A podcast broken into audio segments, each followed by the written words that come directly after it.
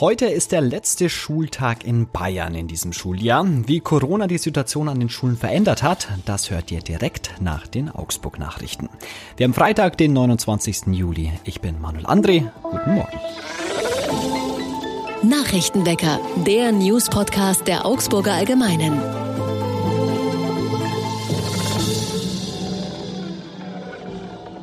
Und zu Beginn wie immer erst einmal alle wichtigen Nachrichten aus Augsburg. Die Augsburger Stadtwerke lassen ab kommenden Samstag die Tramgleise am Moritzplatz erneuern.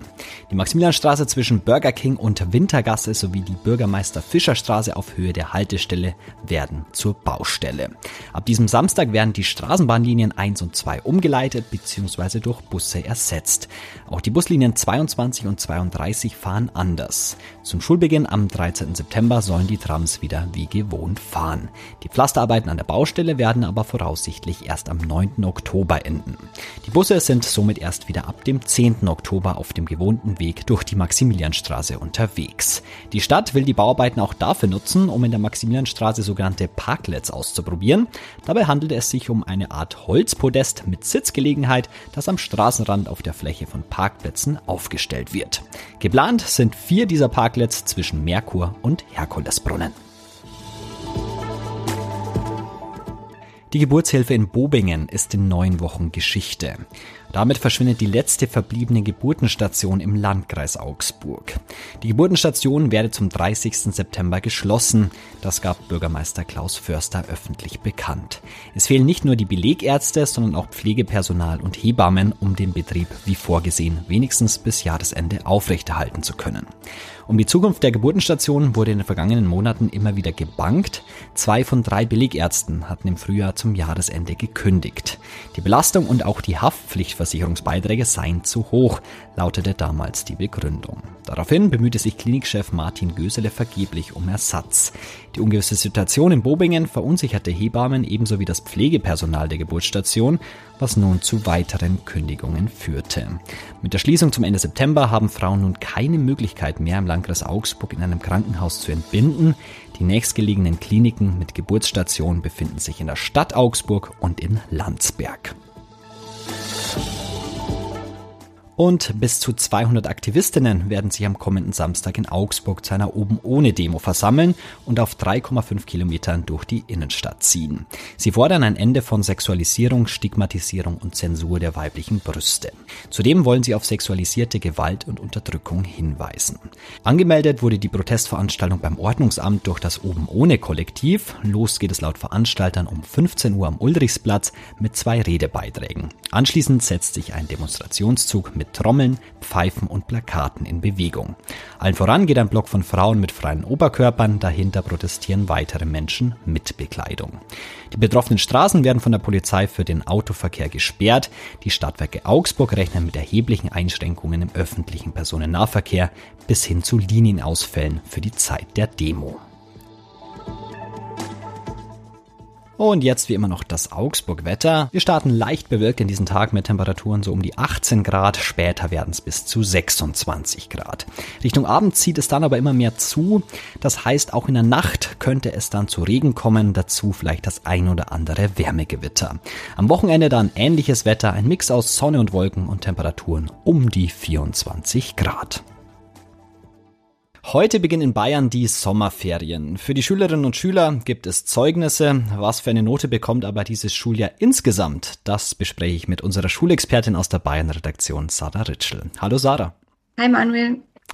Wenn du dem Schuljahr eine Note geben müsstest, welche wäre das denn? Also ich von außen würde eine diplomatische 3 geben. Ich glaube aber, dass mancher Lehrer, manche Schulleiterin deutlich schlechter bewerten würde. Also eine 4 ist da schon zu befürchten, würde ich sagen. Was sagen denn die Schülerinnen und Schüler zu diesem vergangenen Schuljahr? Also ich habe mich mit mehreren unterhalten und die meisten waren eigentlich ganz zufrieden mit dem Schuljahr. Gerade wenn man es vergleicht mit den vorherigen Corona-Jahren, weil sich doch vieles wieder normalisiert hat im Unterricht. Und weil einfach, glaube ich, die Schüler, Schülerinnen, Lehrkräfte und auch die Eltern es doch geschafft haben, viel zu kompensieren, was die Bildungspolitik so ein Stück weit versemmelt hat, dieses Schuljahr. Was hat denn die Bildungspolitik versemmelt? Hm, da muss ich überlegen, wo ich anfangen soll. Also zum einen ist das weitergegangen, was schon in den vergangenen Jahren ein Problem war, nämlich dass es schlicht zu wenige Lehrkräfte gibt und dass einfach im Verlauf auch des Jahres ganz viele Aufgaben auf die Lehrerinnen und Lehrer zugekommen sind, die die alle unter einen Hut bringen mussten. Und natürlich sind da die Kräfte irgendwann erschöpft. Ist nach der Corona-Situation denn jetzt alles wieder beim Alten in den Schulen? Was die Corona-Regeln betrifft, würde ich sagen, weitgehend ja. Es gibt ja keine Tests mehr, keine Maskenpflicht, auch im Sport zum Beispiel ist alles wieder erlaubt.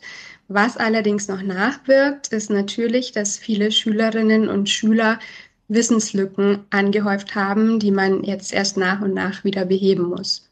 Nicht nur Corona, ja auch der Krieg in der Ukraine hat den Unterricht verändert. Hast du denn irgendwie Erfahrungen gehört, wie so die Integration von Geflüchteten geklappt hat?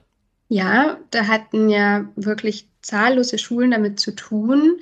In Bayern sind 27.000 Schülerinnen und Schüler aus der Ukraine angekommen. Nächstes Schuljahr werden es an die 40.000 sein, die dann in den Klassenzimmern lernen.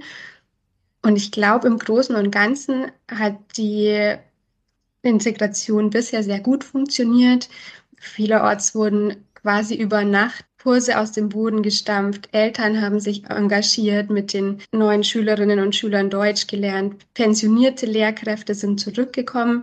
Also da haben die Schulen wirklich alles dafür getan, dass die Kinder und Jugendlichen so schnell wie möglich auch in, in Bayern oder im deutschen Schulsystem ankommen können. Am Anfang von unserem Gespräch hast du gesagt, die diplomatische 3 ist es von der Schulnote.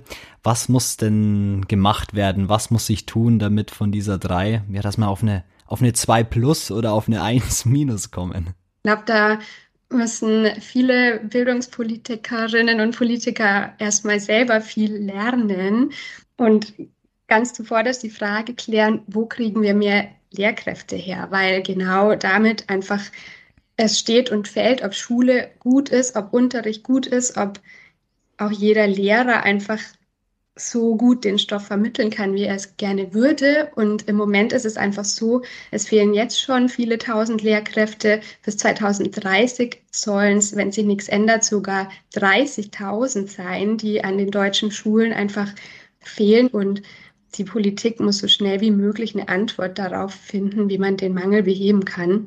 Da gibt es noch äh, verschiedene Ansatzpunkte, verschiedene Stellschrauben und die Politik muss schleunigst daran drehen, dass es dann eine 2 wird oder vielleicht sogar in ferner Zukunft wieder eine 1.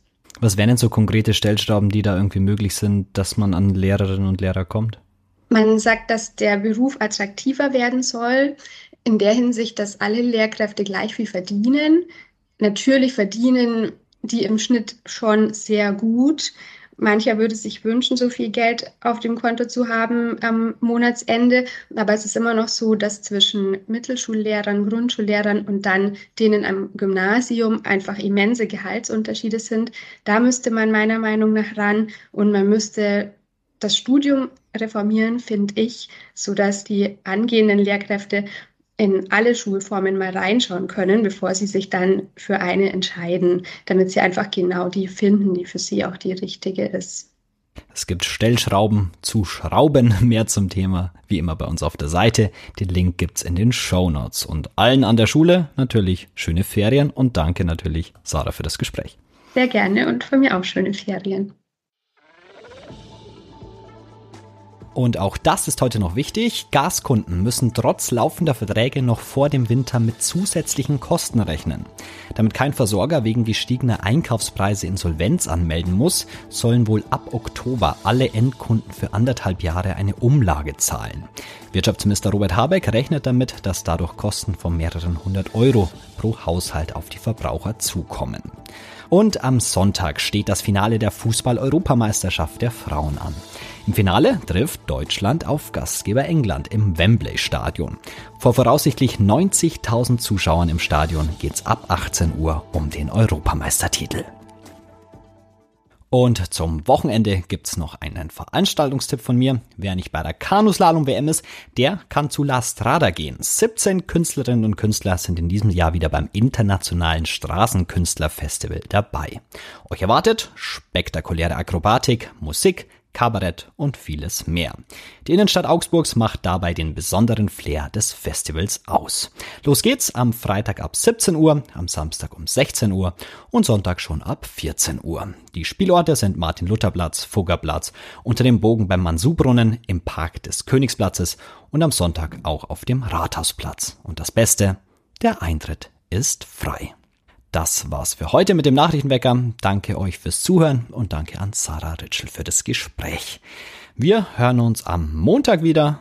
Bis dahin macht's gut, ein schönes Wochenende und Augsburg. Nachrichtenwecker ist ein Podcast der Augsburger Allgemeinen. Alles, was in Augsburg wichtig ist, findet ihr auch in den Show Notes und auf augsburger-allgemeine.de.